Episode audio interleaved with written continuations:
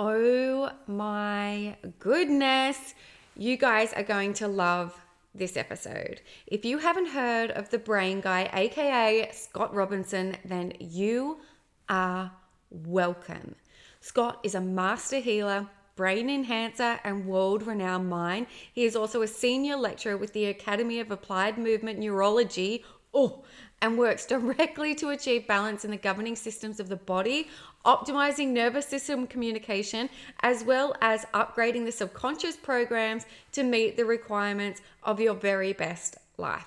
Now, if that doesn't sound like someone that you want to sit down and have a chat with, then, friend, I don't know who will be at your table. Honestly, this conversation with Scott, I wished we weren't on a time crunch to have it. Um, because I could have chatted to him all day. I was honestly sitting there floored.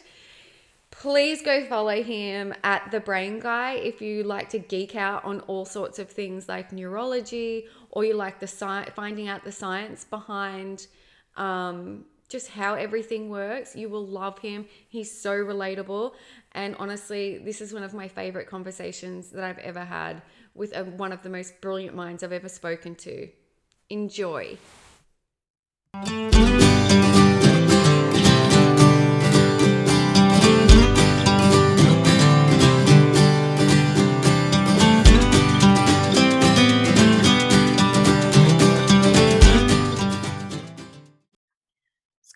Been so keen to chat with you for the longest time. Welcome to the podcast. Uh, thank you very much for having me. I'm excited to be here, and, and just the little the little pre chat that we've already had has, has got me pumped for a good for a good conversation. So no, I'm, I'm looking forward to all the stuff that we'll cover. Thank you for having me, Katie. Oh, you're so welcome. I'm so glad. And I, I, I did say to you, oh my gosh, I wish I was just recording this because everything that you say is like so profound and all it all links back. And um, the way that your mind works and your knowledge base is just fascinating.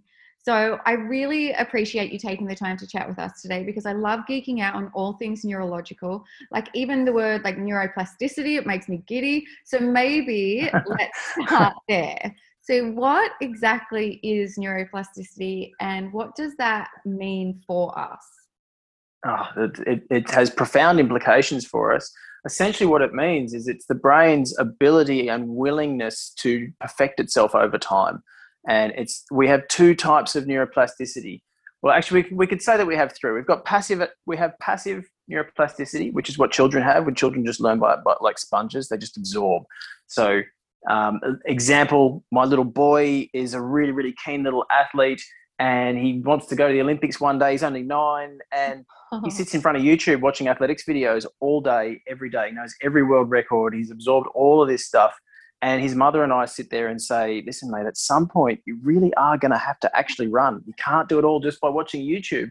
But then he went to his regional championships after just watching long jump and really not practicing at all. And he jumped a 60 centimeter PB because he's been watching Mike Powell and Carl Lewis and all the other guys. And I've got photos of him. His technique looks exactly or very, very similar to what some of those top level guys are doing. he's just absorbed it, just watching. Wow. Um, so his little brain put together these motor patterns just watching which adults we, we will really struggle to do that and that's been my experience um, coaching people in, mo- in movement over a number of years we actually lose the ability over time we actually lose the ability to um, understand the patterns understand what we're actually seeing and then have the brain understand what brain regions what areas what parts of the bodies it actually needs to bring together in a cooperative to actually formulate the new movement patterns and so that's something that we actually have to we actually have to work on redeveloping in in the adult brain. So it's uh, one of my if we're talking if we're geeking out, that'll be one of my favorite brain areas. And you can't really you can't have a, have a favorite brain area and not be some some level of, of geek. So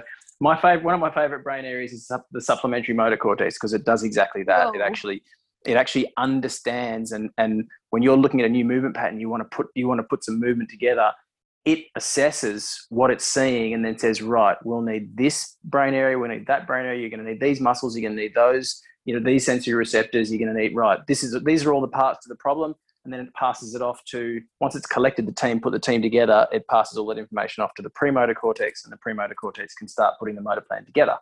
Um, as far as adult neuroplasticity goes, what we have, we say we need focused attention. We need several things to happen. We need focused attention, we need alertness, and we need a level of urgency. So when we have those things all together, then we can actually change the brain. We can actually start creating new neural connections around new movements, around new thought patterns, new behaviors.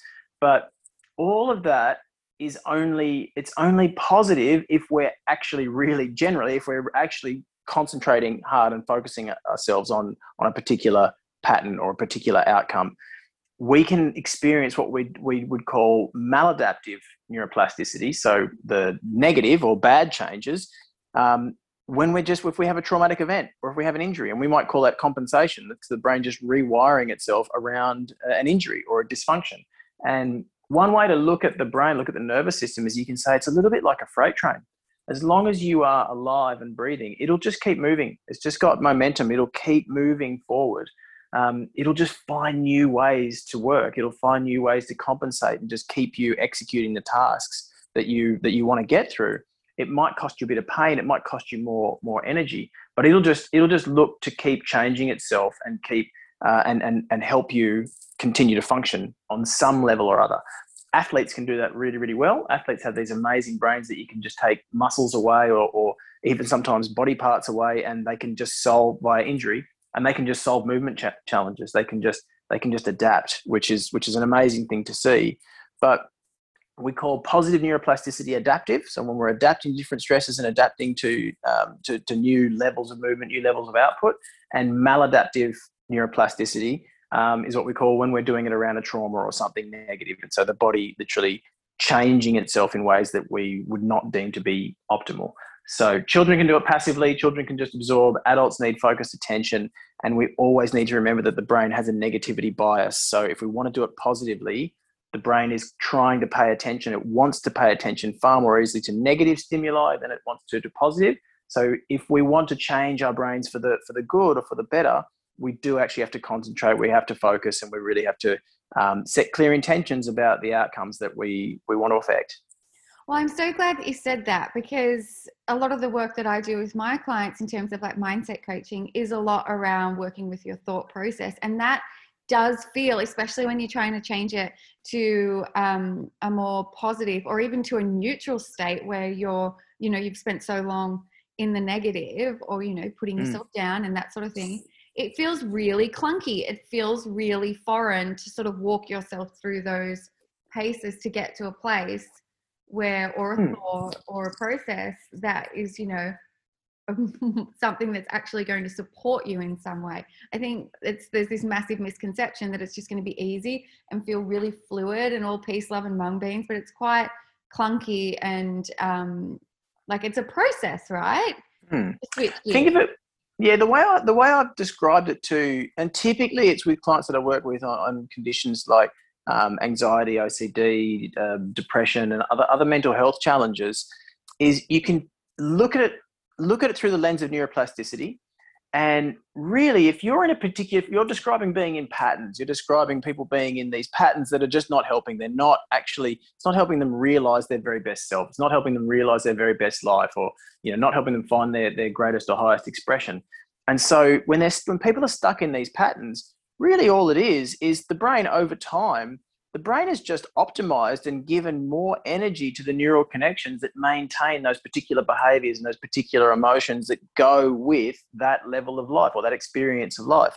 And so you could look at those neural connections. Imagine if it's if there if there are behaviors that are, are not serving, they're sort of self-sabotaging behaviors or um, negative thought patterns about the self and you know, getting down on the self the neural connections that, that support those or that, that maintain those functions, if you spend most of your time in those behavioral patterns, those neural connections are going to be really thick.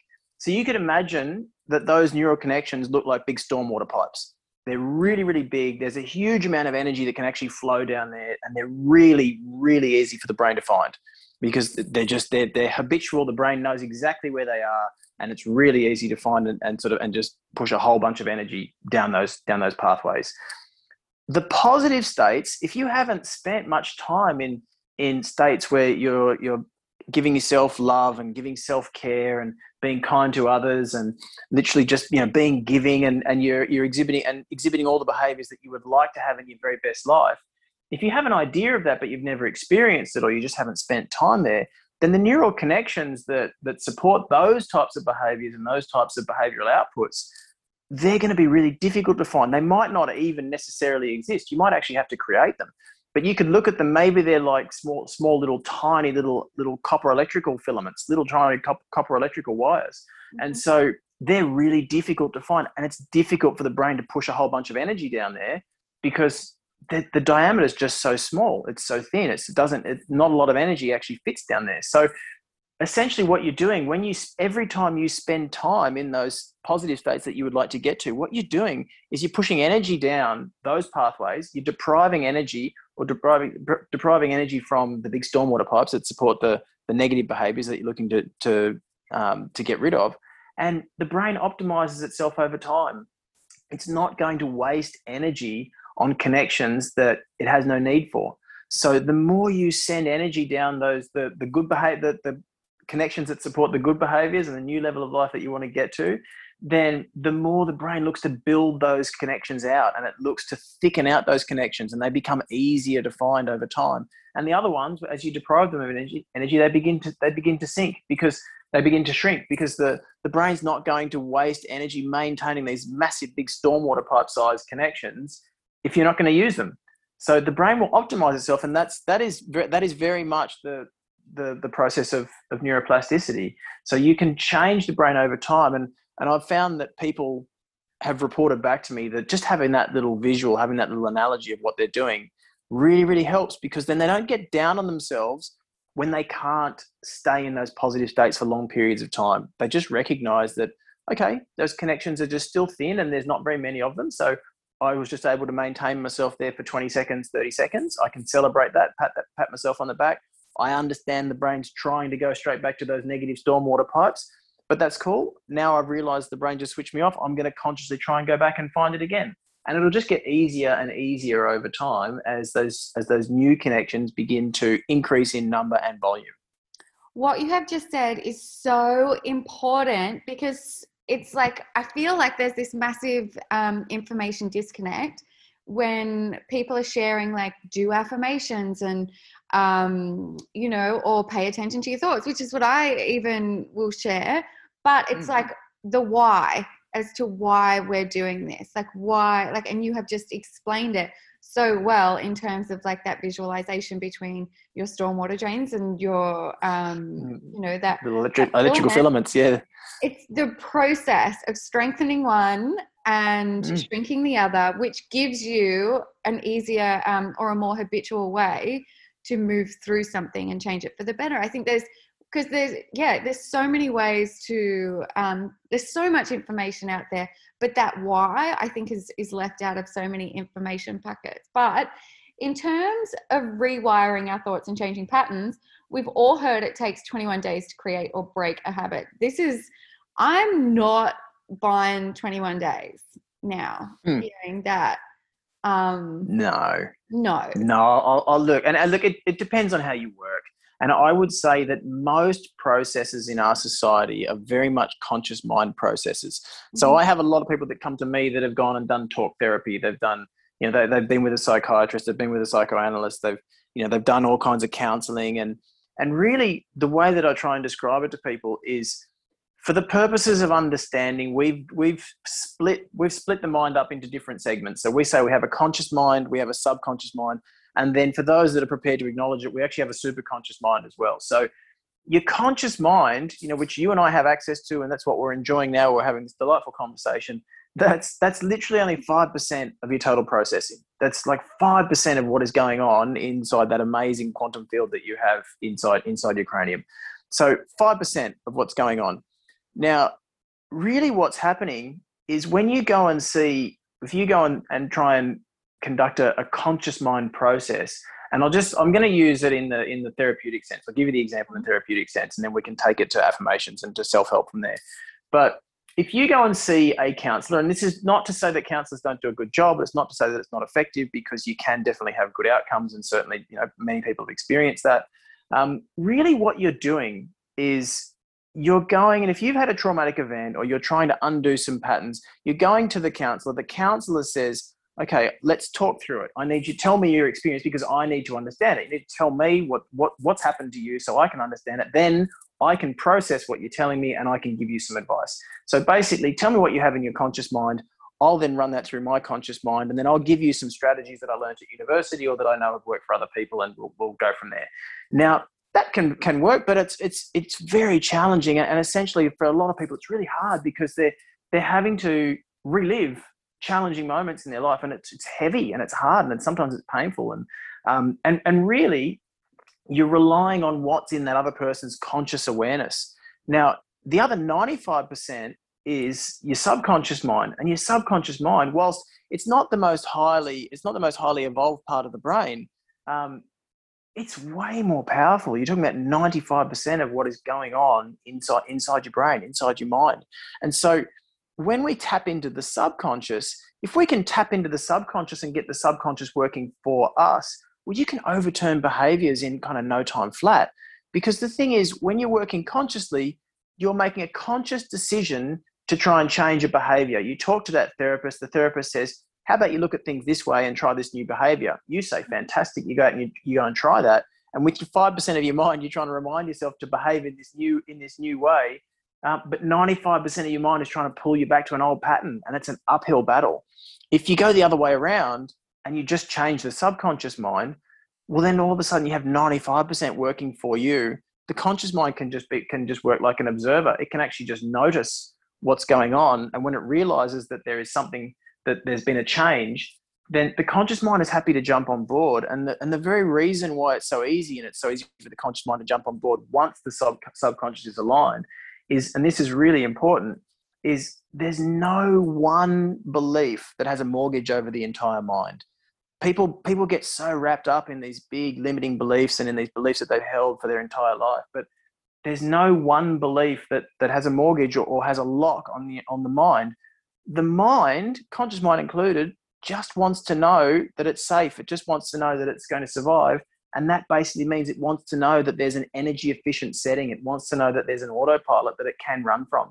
So when you change the subconscious and the subconscious then creates a new output, which is a new behavior, and your conscious mind notices that all of a sudden you're just doing different things that are aligned with what you actually wanted, the conscious mind can literally look at that and then connect with the new belief that you've put in the subconscious and literally look at the situation and go, oh, that's right. Okay, cool. Of course, because there is there's, there's that new program thing where we are our very best self. Ah, oh, okay, great. I'll let you have it. I know now. I know there's an energy efficient setting. I know we're not going to run out. We're not going to run out of energy too soon and, and starve. So, and that's that's basically it. That's why 21 days is. If you work consciously, then yeah, you need to work consistently in a dedicated fashion, not put a foot wrong for a period of time to try and overwhelm the subconscious, and that's challenging. But if you can work with that more powerful part of the mind, well, then literally the mind can just change its output kind of on the spot and life can be very very different really quickly. Oh, i love that. I love that. I just was because there's so many little tiles and things getting around on the net and it's like mm. you cannot believe every single thing just because it's in a pretty font and up there with, with quoted by someone. So um, i was curious about that one. Um, the full visceral response when triggered by something. Now, we've spoken mm. a bit about trauma. What happens there? Like, you know, when we're having an experience to something that, um, you know, it could be anything. Someone says something and we have that full, um, like, flood of emotion that mm. could not possibly have anything to do with what was directly said. Like, it's more historical in nature, but what is actually happening within our brain? And it's obviously our subconscious in that aspect that's triggered by something, I'm guessing, based on what you have just sort of said there, that we're running off that other 95%. Mm, look, uh, there's yeah, look, it's it's probably a complex answer, and there's a, there's a complex number of ways we could we could answer this, and there's probably there's a whole bunch of different things that can potentially be happening to different people in different moments. So I'll just give you a couple of really quick examples. But essentially, what you're doing is you, what you are talking about is you're describing feelings, and so when we talk about feelings, really, an emotion, an emotion is a thought in the mind and a sensation in the body, and the two can't be separated. There, the, the two are one; they can't be separated. So and that's why we that's why we call them feelings. So we have a thought, and then we get a sensation in the in the body at the same time. And if it's strong enough, then we'll we'll be really consciously aware of that feeling in the body. If it's just subtle and it's on a low and it's kind of on a low level, then we might only be vaguely aware that we're just having a thought. And we, if we're not that interoceptively attuned we to what's going on in the body, then we might not actually be aware that we're experiencing something, um, a, a, a, visceral or a, you know a somatic sensation in the body. Now, what happens with trauma, or what happens with stronger emotions? So your brain remembers pretty much everything, all the information that, especially especially anything that could impact your survival. So, like we said, your brain has a negativity bias, and it it, it pays attention to negative stimuli because it thinks those stimuli are, the ones that could potentially affect its survival chances. And so it stores all information regarding trauma so that one day, if you're in a life threatening situation, your brain can search through all the relevant data um, of life threatening information and come up with uh, a potential survival response strategy in less than one five hundredth of a second and then give you an instinctive response to take an action that might possibly save your life. So all that information is kind of is stored and it's accessed in, in, in a dramatic situation or a life-threatening situation, it's accessed in, in, in an instant. Now, when we have emotional traumas, the body's an open system and everything is connected, is literally connected to everything. So your limbic brain, which we call our emotional brain, mm-hmm. that's what stores all of our emotional traumas.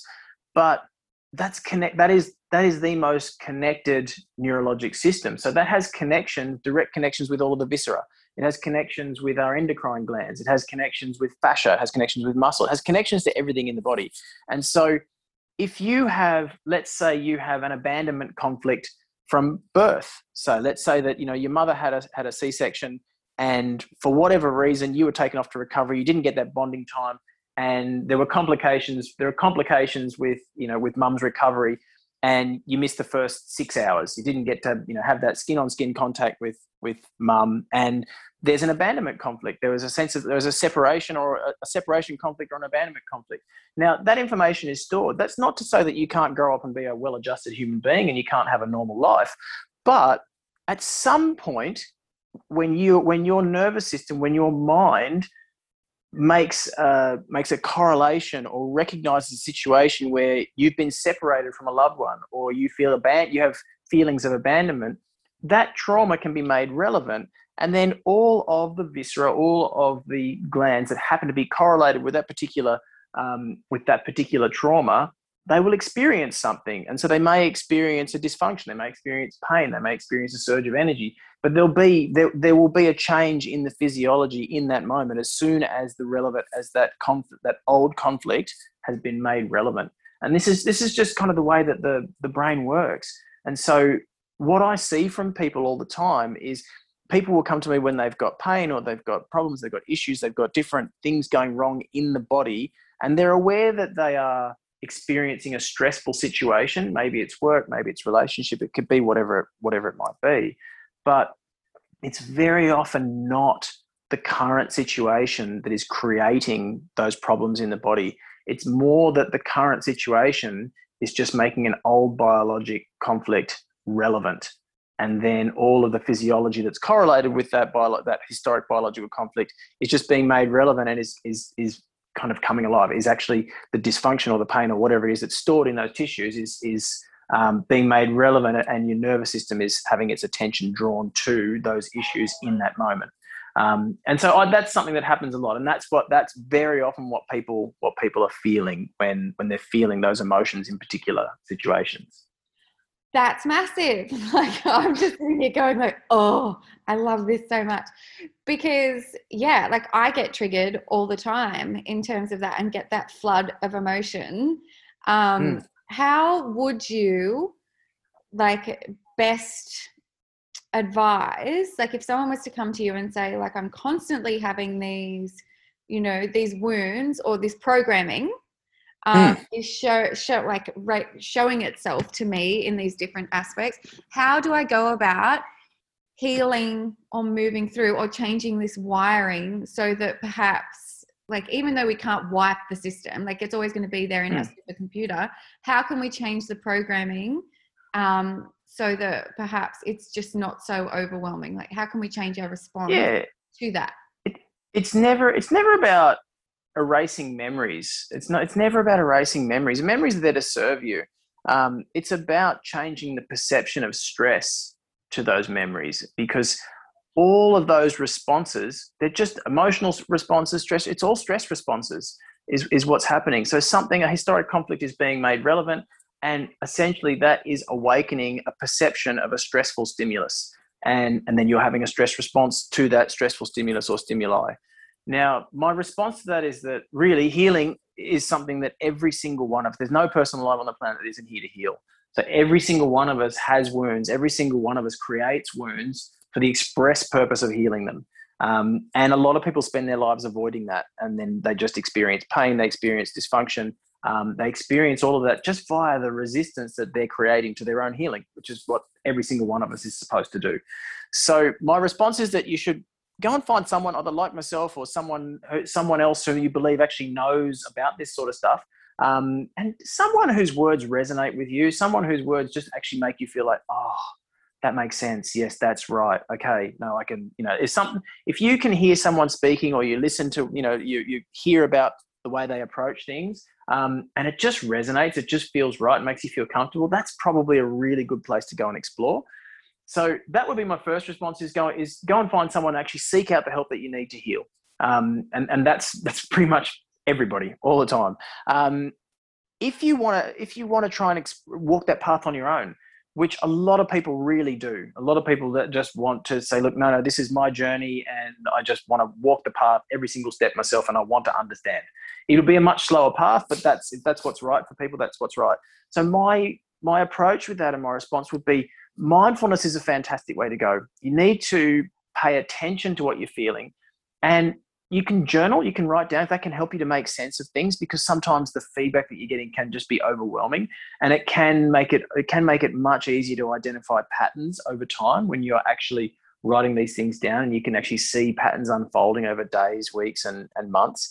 But paying attention to the things that you're feeling and something that I advise my clients on once we've changed things. So once we've gone and changed a whole bunch of perceptions of stress and then essentially what I'm telling them post session is you're going to go out and you're going to encounter the exact same situations that previously caused you stress and they're now no longer going to cause you stress. But when you're in that situation and you feel different, you're probably not going to understand it. It's just going to feel like there's supposed to be a habitual response here. And what am I supposed to be? I'm supposed to be doing something, feeling something, and in the background will be that conscious mind putting its hand up saying, I know what to do here. There's the anxiety pattern, there's the fear pattern, there's the, you know, there's the the, the anger pattern that I can run. Um, but really, once you've changed the patterns, you'll be there, you'll be there looking at the previous situation which previously gave you stress, and you're now just there not feeling stress, feeling different, and you can't quite make sense of it. So the question to ask is, what's the truth of this situation? what's what is actually happening here? I'm feeling something. I recognize this is that same stressful situation. How much of what I'm feeling is actual real emotion? How much of this is memory and habit? How much of this is just the brain creating a habit and creating its brain experiencing a habit and trying to create that which it expects or anticipates is going to be here in this space for me. So, how much of this is the brain just creating this for me, and how much of it is real, true emotion? And for the people that I work with, once you've changed things, typically what they seem to say is that it's around about they recognize that, oh, it's only about 10% real real emotion or 20% real emotion and it's 80 or 90% habit and then we'll go and say okay right well now we're just going to draw conscious attention to the parts of the mind that we changed these new beliefs or literally these new mindsets. And then when they just bring those new mindsets or new beliefs into that space, all of a sudden they realize like, actually, this is all habit. It's actually not really emotion at all. So if you haven't changed those things, you will still be able to ask for truth. And clearly it'll be a slower process because you might still be experiencing 50, 60, 70, 80% of that situation might actually be real emotion. But as soon as you can actually sit, start to see through it, you can actually see that there is a level of falseness to what you're experiencing, and and there's just a level of it that is habit. Well, that allows you to start chipping away at it. So attention is key. If you can place your if you can place your attention on um, if you can place your attention on what you're experiencing, um, and then actually begin to see the truth of the situation, then you just begin to dissolve it straight away. That's amazing. I love that. I love that. And it's that gift of finding that pause within how, you know, like that, exactly like you were saying with the mindfulness, um, mm. becoming aware of what's going on within your body before um, you actually choose to react or respond to it.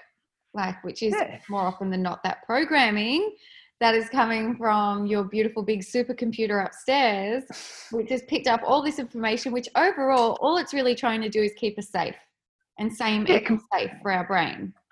Completely. And so much of it really, when we talk about all that stuff, it really, it's just a fancy way with a couple with a little bit of structure placed around it, around saying really what you need to do is just be present. So if you can just be present in the moment and you just ask yourself, what am I feeling? What am I actually feeling right? That's that's that's getting present. That's just being present in the moment, rather than allowing your mind to just run off with a program that it, that it anticipates should be running in that moment. So when we're present, we can make changes. When we're just running on autopilot, or we're just literally working from anticipation um, and prediction, which is what the brain's trying to do all the time. Um, yeah, well, that's when we just get caught up in patterns, and life's fairly challenging to change. Amen to that. Um, I was going to go down a full other tangent of like the way that um, music affects our brain, but I think we've covered a really big, chunky, um, amazing topic here that I don't even, I think that's probably like whew, a lot for our little, you know, to take on today on my phone, my computer's going off with all its um, notifications. How can people work with you? Like, I know that I found you on Instagram and I follow along, like, you know, just waiting for your videos and things to come up because the way that you articulate, oh my gosh, my computer. Um, the way that you articulate what is actually going on within our our minds, how we can change it, and um, you know the systems that we by that we can make that happen it just really t- like it demystifies it so much. So where can we find you on instagram and how can people work with you? Yeah so look just on the brain guy the dot brain dot guy um, instagram that's the same on instagram and facebook. Uh, mm-hmm. there's a website which is just the brain guy all one word. Um, you can drop me a dm or shoot me an email via any of those kind of platforms. Uh, and so I just yeah, I just have people who just literally. Some people will, will want to chat and have a have a discussion, get a feel for whether what's what's right, and I'm on board with that because, as I said, it's you you really want to make sure that whomever you go and work with, and whether it's healing for you know it's it's starting from a therapeutic sense and starting from a from the the healing end, or if you're already done all your healing and you're literally just looking to up level and looking and looking to really improve or you know elevate your experience of life there's kind of there's there's no point from which we can't start. There's kind of no point from which we can't still improve or, or up level things. So yeah some people some people are really keen to just have more information and understand what's going on or get a feel for what's going on. So you can shoot me a dm other people just say right this feels right and i'm just going to book it. And so people just some people just book straight in. Um, but yeah I, I generally say the minimum requirement to do work with the brain guy is you just need to have a brain. So if you have one of those, we can definitely do something with you. Well, that is good. And so, what do you like? Yay for every one of us with brains who are tuning today to listen. We're already ahead. But exactly. how do you actually work with people? Obviously, there would be an element of talk therapy. How else? Like, I'm guessing there's like some somatic therapy with movement, that sort of thing. I don't know. I could be completely off here. But what sort it, of things do you do with clients if they're, you know, coming to, to you to move through something? It depends. It really, really, and I know that's an ambiguous answer, but it really depends. So, the way that I work, I'll just give you an insight into, I guess, what's unfolded for me. So, I started with a paradigm um, called Applied Movement Neurology, which is just an amazing, it's an, an amazing education set, which is I found it absolutely mind blowing education um, which just took me all into the brain, into neurology. And then you start at you're, you're touching on on emotions and all neurologic systems, and it's a very different way of looking at the body.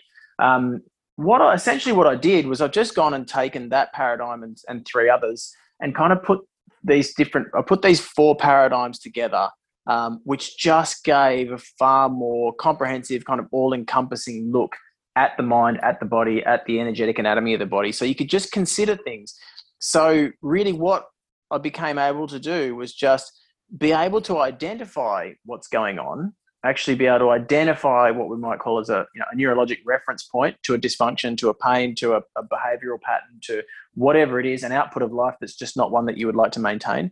And once we identify a reference point, then rather than just have one paradigm and its methodology of how to resolve that, then began to just be able to ask the body, say, ask the body, ask the mind, okay, what do you want? How do you want to resolve this? Like, how, what's the best way for this particular body, this particular mind in this moment to go and clear this?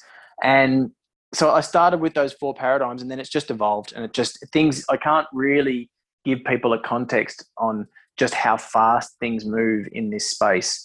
But I guess if you can kind of understand and accept that when you talk to most neuroscientists, they'll tell you that there's far more about, about the brain that we don't know than what we do know. And you know, it's uh, uh, some people will say that we've really only just scratched the surface in terms of our understanding of the brain. So when you're kind of playing with these systems all the time, working with people, you're just discovering things all the time.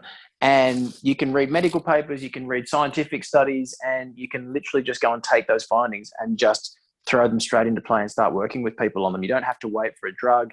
You don't have to wait for a, some fancy new machines um, to be developed. The human brain is ab- and mind is absolutely limitless, and we can just we can literally just use these things. We can access that le- that level of of functionality um, pretty much straight away. And so uh, things move and evolve really, really fast in this space. So as I said, I started with kind of those four paradigms, and then it's just evolved into into so much more. So really people come to me and we just sit down really quickly and, and work out what is it that you actually want? Where, what are you looking to get? What are you looking to receive? You know how do you want your life to look? How do you want things to be? And then once we're clear about that then we have a clear intention about where we want to go. And the brain the mind are far far far more intelligent than you or i are consciously. And it knows how to get there. It knows what it needs always. It, it knows what the answers are. So we just have to ask the right questions and then we can actually draw the the answers and the information that we need from the system, and we can just up level way like far more quickly than what most people really believe, know, believe, or understand to be possible.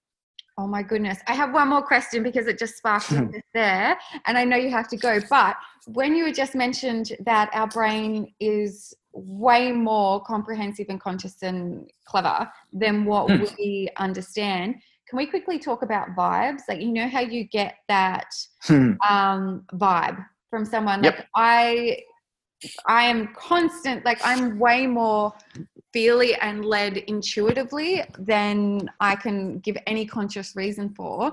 So, why is it that when we meet some people without them even speaking, um, because I mean, we could talk about intuition in terms of like anything, but in terms of person to person basis, what are we reading? What are our bodies picking up on into or our brain? Do you is that something that you can yeah. So the the answer is any number of things, and possibly all numbers of things. So in the physical body, so from what the way science would look at it, you might say that really what there is, we can talk about pheromones. We can talk about so um, hormones that are on a sub on a on subtle subconscious levels are being detected and picked up by um, the vomeronasal gland uh, within the hypothalamus. And so in the physical body, we can pick up on on the hormones or the fear, the hormones of stress or the hormones of anxiety or the hormones of love, the hormones of happiness, which are subtly um, out there in the um, in the ambient environment around, around each person. So and we on the on the dating circuit people talk about having good pheromones. They talk about say you know like i mm-hmm. you know i'm giving off really really good pheromones and i just attract good people. And that's you know that's you hear people talking about that but yeah. everybody is giving off pheromones. It just depends on what emotions you're maintaining. So you can walk into in, into uh, a really a room that's just full of stress and you can feel the stress in the room. You can feel the anxiety in the room because multiple people in that room are experiencing stress and anxiety and they're all um, they're all emitting a similar pheromones. Now that's that's uh, very much chemical, so that's what we would look at in the in the physical body, and that's very much where the scientific paradigm would, would place its attention. Um, you're also picking up energy, so every living organism has an energy field. So, and in esoteric terms, it's referred to as the aura. Uh, in more scientific terms, we just call it the human energy field. And so we have a collection of different energy fields that go around the body, and these fields are visible. They, they get they've been evidenced, they've been photographed, they've been you know they've been perceived, seen. Um, there's all kinds of evidence for these things, yet people still want to sort of deny their existence because it doesn't quite fit the scientific model. But everybody will have an experience of that when you're coming into contact with other energy fields.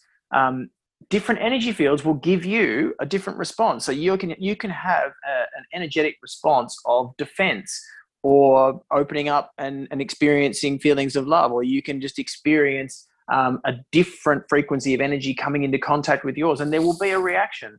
Um, and so we have different behavioral or different habitual responses to different frequencies of energy. Um, and so that's that's a huge one. That is something that every single one of us experiences all the time. And once we begin to place our attention on that, um, then we begin to understand how others are, are affecting us, and we can see we, we begin to see an interconnectedness um, of organisms. Like there's no there's actually no separation from from one organism to the next because because of these fields. Um, there are there are fields which are unified within us that literally just have no boundary, which means that every single one of us is moving through them. And so um, some people describe them as a matrix, other people describe it as um, a field of intelligence that literally organizes things in the universe. Um, but every single living organism has its own energy field, and all energy fields um, are made up of energy consciousness, and that energy consciousness will react in certain different ways to other fields of, of energy consciousness. And so some people will be more attuned to that and have more like real conscious awareness when they when things come into their field and they change. Um, and this is one way how fear works. Uh, that people will you can sense something behind you, and you just you kind of just get a sense. You know that there's something there, and um, you start to experience fear um, up to 3.5 seconds before you actually have the um, before you actually have conscious conscious awareness of what's going on. And that's very much that's very much a survival response that we actually have that have that have that ability. Um, it's very much the, the one i go back to in that with fear responses and this i think makes sense for people. Here in australia we're all very aware of most people know who mick fanning is the surfer. Um, and so the, he had that traumatic incident in south africa where a great white shark um, snuck up on him and you can see he's sitting on his board and a fin appears and, and the fin's not moving. There's no sound, there's no anything. But then for no apparent reason, he just whirls around because he knows there's something there. And he described, he just said, I just, I just felt like someone was sneaking up on me. I felt like there was someone behind me. And he turned around and there was a great white shark that was, that was kind of wrapped up in his leg rope. So that August, that animal came in within his field. He had a fear reaction. Um, and then, you know, up to 3.5 seconds beforehand. And then he was he actually got conscious awareness of that to whirl around before this thing actually made contact with him. And so that's a really clear one, one where you can you can actually see mm. someone have an awareness of something behind behind them um, because it's coming because it's come into his into his field. And so that's kind of what you're what you're describing, not necessarily in fear processes when you're talking about mm-hmm. vibes. We can have happy reactions as well. We can we have there's fields that just really just fit and feel like home when we when we come into contact with those and they'll and they'll create feelings of love um, but that but these are i guess abilities that every single one of us has and if we pay attention to them then via neuroplasticity we begin to build out the synaptic connections in the brain that allow us to tune into them more readily more easily more frequently and actually make use of that of that information Thank you for putting a beautiful scientific and uh, a scientific spin and explanation on something that more often is, you know, seen out by many as being like a little woo woo or God, I hate that term, but you know what I mean? Something that's unexplainable and mystic thank you for putting that on it because I'm all about the vibes. So, um, and I know many of my listeners will also be going, this is so cool. So, thank you so, so much. I definitely encourage everyone to jump on over to Scott's um, Instagram page, check him out on Facebook, have a look at his website. I got lost in lost in the whole thing in terms of down like following where you're doing your lectures and your programs. Thank you so much. I really, really appreciate your time today and I hope everyone enjoyed it as much as I did. Uh, okay, thank you very much for the chat. They're really, really cool topics to get to chat about. And so I hope that people have, have experienced an expansion of awareness. Um, and I guess the thing I would say is because we've touched on a bunch of concepts that um, many people would kind of describe as being out there, and if there are concepts that have just come into your awareness for the first time today in this discussion, um, it can be worth going back and re just just listen. If you got this far into the conversation, then you have my gratitude. I'm very grateful that you've listened this far. um, but if you've listened this far and you are finding yourself um, thinking like, "Whoa, I'm trying to get my head around some of this stuff that was just right out there," then just save this conversation. Just park it for three months, six months. You know, go and allow more of this information to just come into your awareness in that time. And when you when it feels right, just come back and revisit, and you may find that there's a whole other level of information actually available within this conversation for you. I love that. And it's so true. It'll land for you when it's meant to land. And it does Yes, well said. Mm. Oh, thank you, Scott. I really appreciate it. Uh, pleasure. Thanks for your, thank you very much, Katie.